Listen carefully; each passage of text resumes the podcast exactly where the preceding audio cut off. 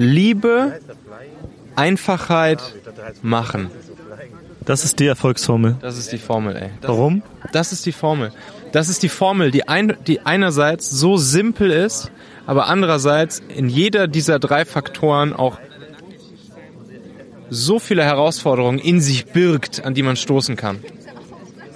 Aber wenn man halt daran arbeitet, an jeder dieser drei Faktoren, Herz, Einfachheit, Umsetzen, die Herausforderung versucht zu minimieren oder zu bearbeiten oder zu eliminieren, dann muss das am Ende die Formel sein, ja. Wir hatten ja gerade drüber gesprochen. Äh, ich hatte eine Kundin, die wollte alles relativ komplex machen und sie will aber skalieren. Da habe ich gesagt, nee, nee, nee, wir müssen das äh, mal vereinfachen, weil Komplexität skaliert nicht. Und wahrscheinlich ist es genauso, wenn, wenn der Kunde spürt, da ist kein Herz dabei, dann skaliert es auch nicht. Und wenn du nicht umsetzt, dann gibt es erst gar nicht, was skaliert werden kann, ne? Genau, genau, ja. Du, du, wirst halt du wirst einfach automatisch, organisch in dem gut, was du liebst. Selbst wenn du es jetzt noch nicht gut kannst. Selbst wenn du es jetzt noch nicht gut kannst, wirst du automatisch mit der Zeit einfach gut in dem, was du liebst, was dich antreibt. Punkt eins. Dann, wie du sagst, wenn du es verkomplizierst, wenn Komplexität reinkommt, verstehst du selbst irgendwann nicht mehr, es verstehen andere nicht mehr, du verlierst die Lust daran und andere verlieren die Lust daran.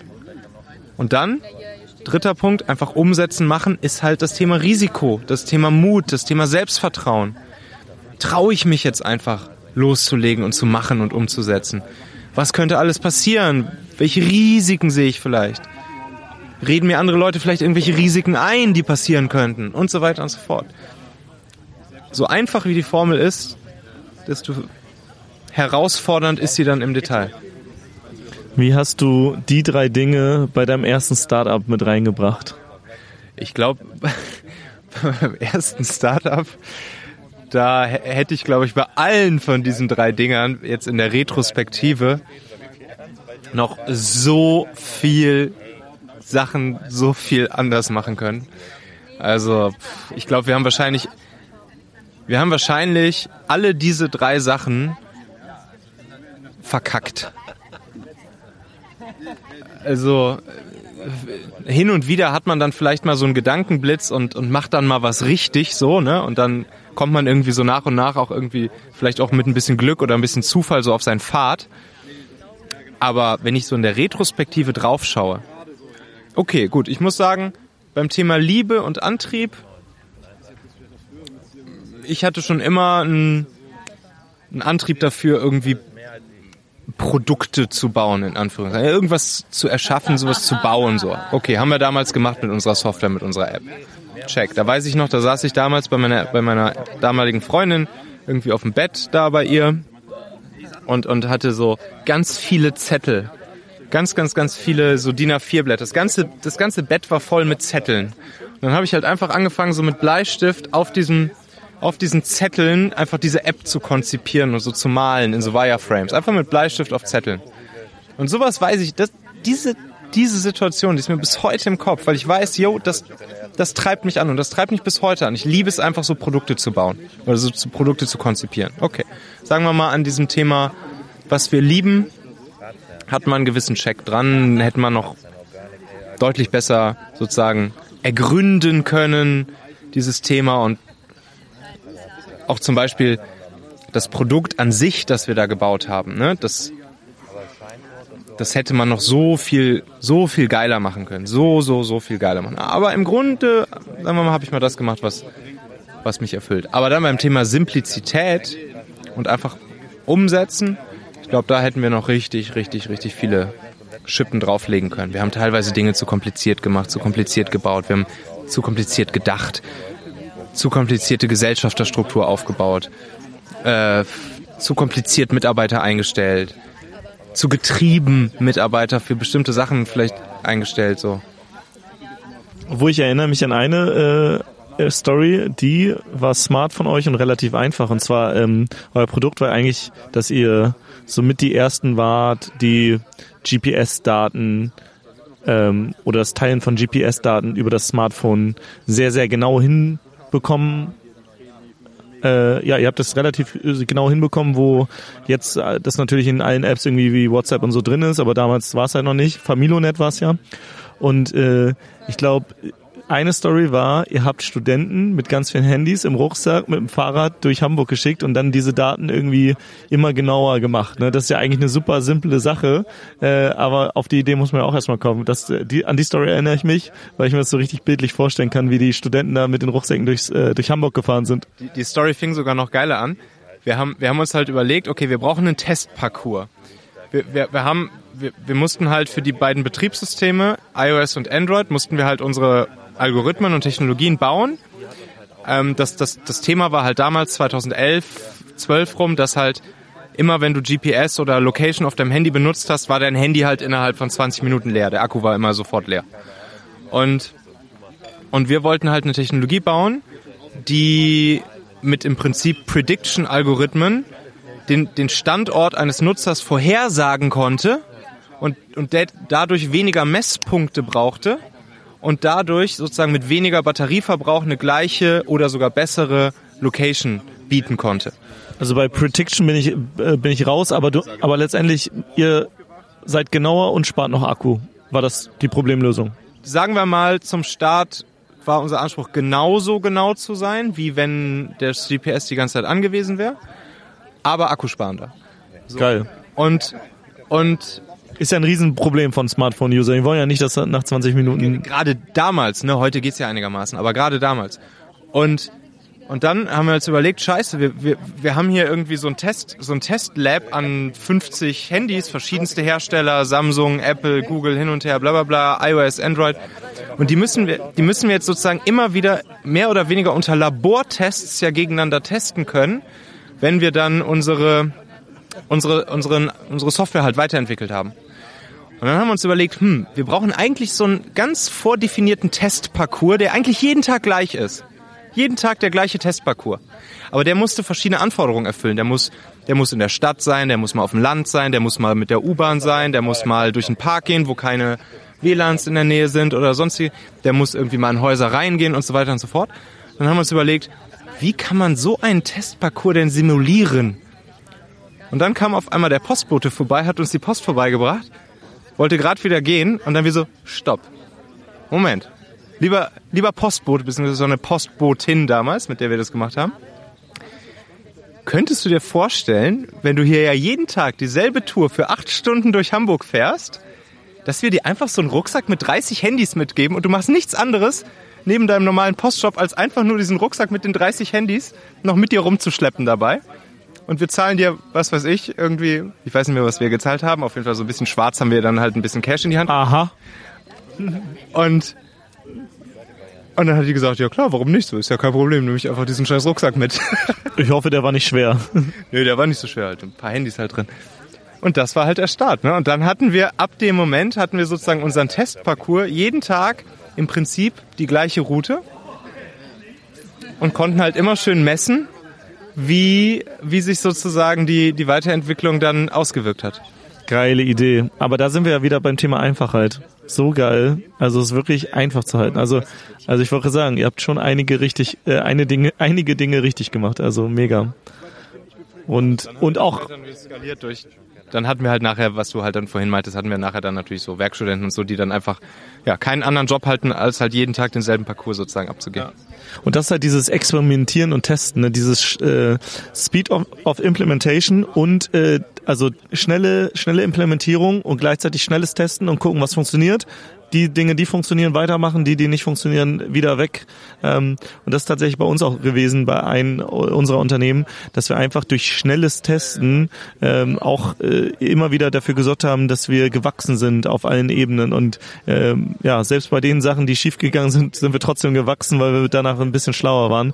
Und das ist so, so wichtig, dieses schnelle einfache Testen, ohne Dinge kaputt zu denken. Weil ich sehe das so oft draußen, dass die Leute die Dinge kaputt denken und sagen, ja, ich muss hier aber irgendwie, äh, ich genau, ich war in so einer Jury von so, äh, so Business-Ideen. Und da hat eine gesagt, ja, ich habe hier so eine Business-Idee, irgendwie, äh, ich glaube, das Thema war Hochzeiten, dass sie irgendwie alle damit connected und Wedding-Planer mit Fotografen und dies und jenes und sonst was. Und sie bräuchte 300.000 Euro, um das zu entwickeln. Und ich meinte zu ihr, ey, da nimm doch einfach ein Trello-Board, äh, macht da ein paar Spalten rein und äh, lad, die, lad den Fotografen, den Weddingplaner alle da ein und dann macht jetzt erstmal alles lean über Trello, das gibt's schon, bevor du da irgendwas programmieren lässt, weil äh, so die Leute wollen ja einfach nur eine gut organisierte Hochzeit und keine App.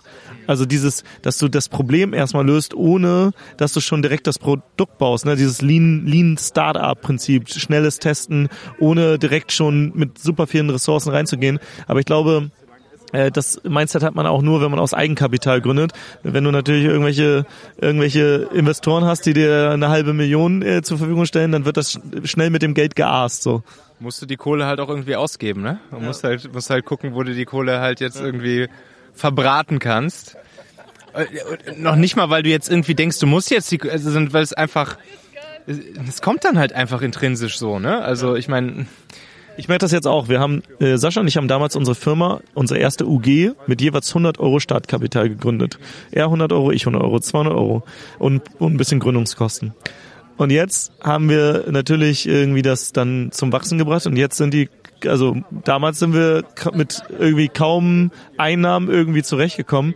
Jetzt sind die Kosten, keine Ahnung, auf mehrfach fünfstellig pro Monat gestiegen, einfach weil wir es können.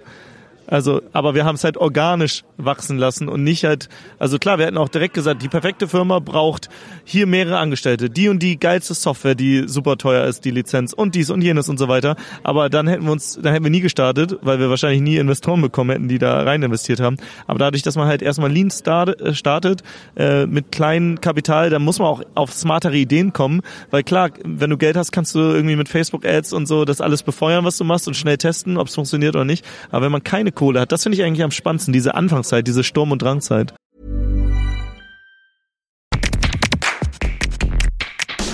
Meine lieben Podcast-Hörer, wenn dir gefällt, was du hier regelmäßig hörst, dann würde ich dir empfehlen, auch hin und wieder mal in meinem YouTube-Kanal vorbeizuschauen.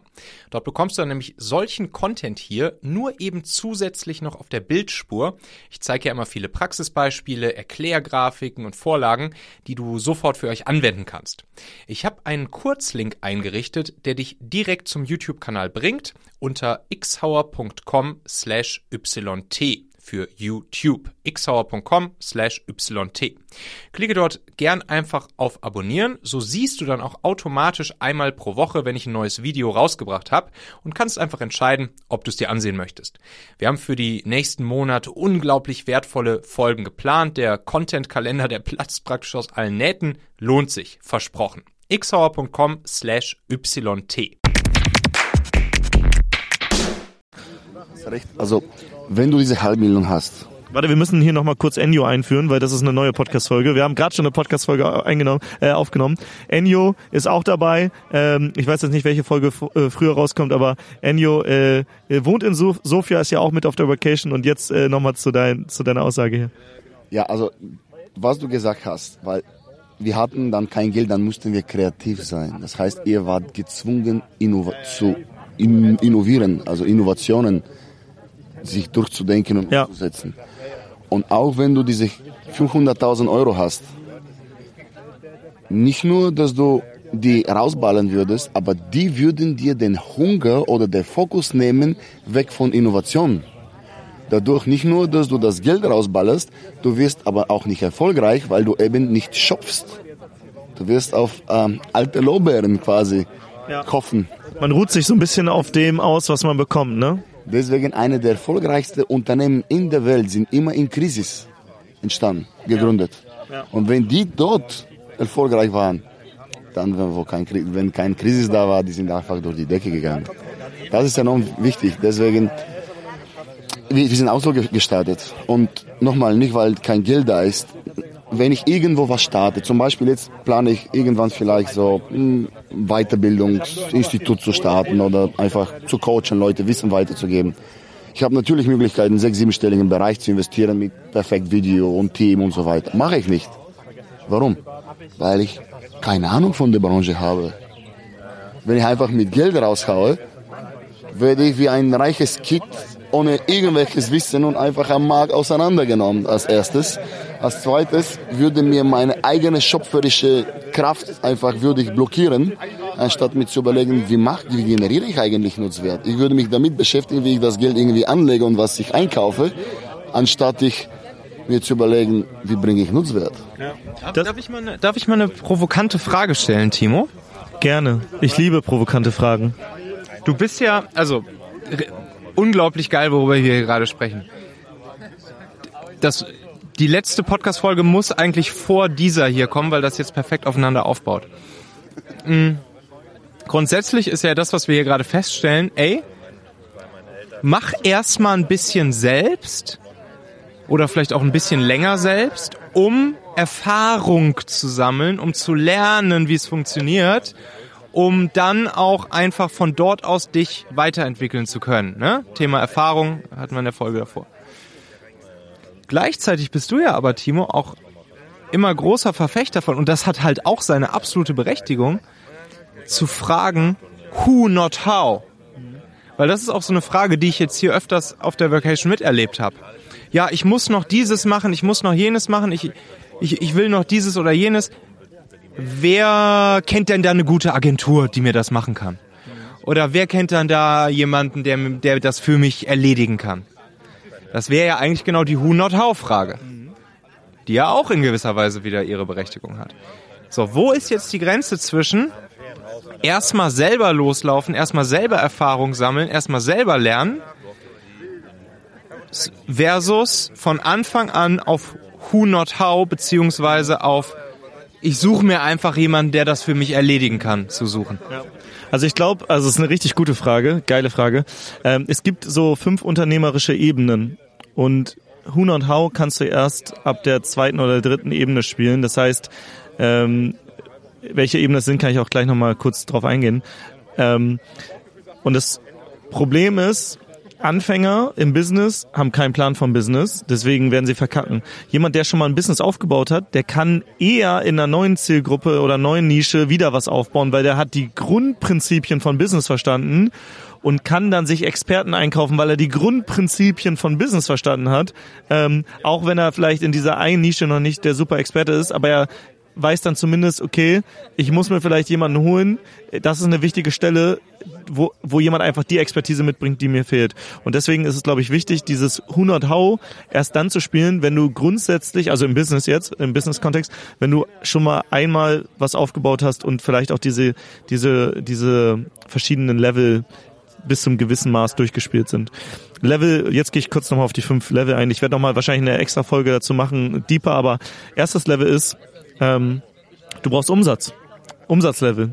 Weil wie viele sagen, ich habe ein Business, aber so richtig Umsatz kommt da nicht rein. Eigentlich haben sie ein Hobby, äh, wo sie noch Geld drauflegen, wo sie aber nichts verdienen. Bestes Beispiel, Sascha und ich haben damals einen Podcast gestartet, den Digital Nomaden Podcast. Wir haben noch keine Einnahmen gemacht, wir haben den Podcast-Host sogar bezahlt und äh, Geld reingesteckt und das wurde vielleicht zwei Jahre später zu einem Business. Aber die ersten zwei Jahre hatten wir kein Business, sondern ein bezahltes Hobby, was, äh, wo wir dachten, ja, das wird mal ein Business, aber eigentlich hatten wir kein Business, sondern Umsatz. Das heißt, du brauchst ein Product Market Fit, du brauchst ein Produkt, was funktioniert, wo eine Nachfrage herrscht. Das heißt, wenn du zum Beispiel ein bisschen Ahnung vom Business hast, dann sagst du auch nicht, ah, das gibt's ja auch noch nicht, da, äh, da muss ich jetzt was erfinden, sondern du nimmst, gehst eigentlich in die Nischen, wo es schon was gibt, weil da, wo es was gibt, da äh, ist ein Markt, da kannst du schnell reingehen. Da musst du das Problem, was gelöst wird, einfach nur besser lösen. Das heißt, ähm, aber Anfänger wollen immer das Rad neu erfinden, ist mir aufgefallen. Die wollen keine Unternehmer sein, die wollen Erfinder sein. Die sagen, ich habe eine neue App-Idee, die wird richtig groß. Aber das ist nicht das Thema, sondern du musst erstmal Umsatz machen, also Product Market Fit haben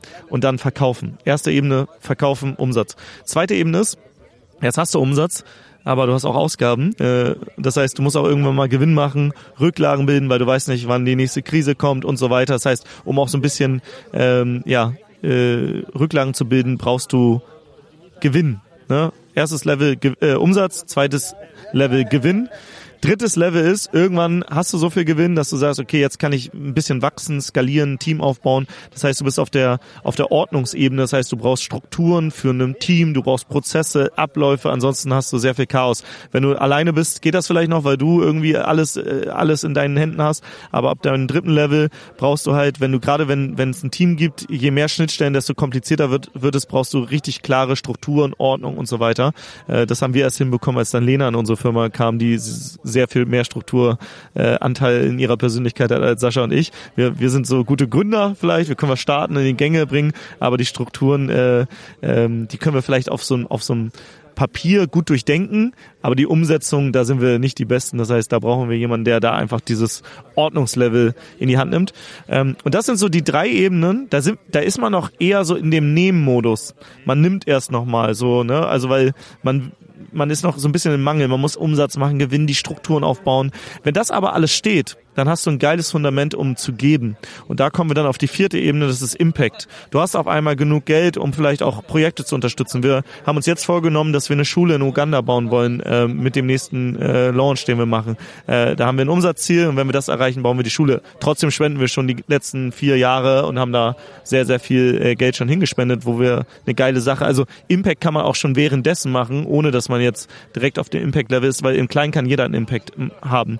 Ähm, und dann, wenn du Impact hast, kannst du auch irgendwann überlegen, okay, dieser Impact, das wäre doch schade, wenn ich von dieser Welt gehe, wenn dieser Impact nicht weiter geliefert wird. Das heißt, wie kannst du ein Unternehmen aufbauen, das auch über deinen Tod hinaus oder du hast irgendwann vielleicht keinen Bock, willst was Neues aufbauen. Wie kann dieses Unternehmen ohne dich weiter funktionieren? Wie kann das am Leben bleiben? Also eine Legacy, ein Vermächtnis zu hinterlassen. Und das sind so diese fünf Ebenen auf der unternehmerischen Bedürfnispyramide. Ähm, nach Mike Mikalowitz, äh, wer das mal, äh, hat ein geiles Buch dazu auch geschrieben.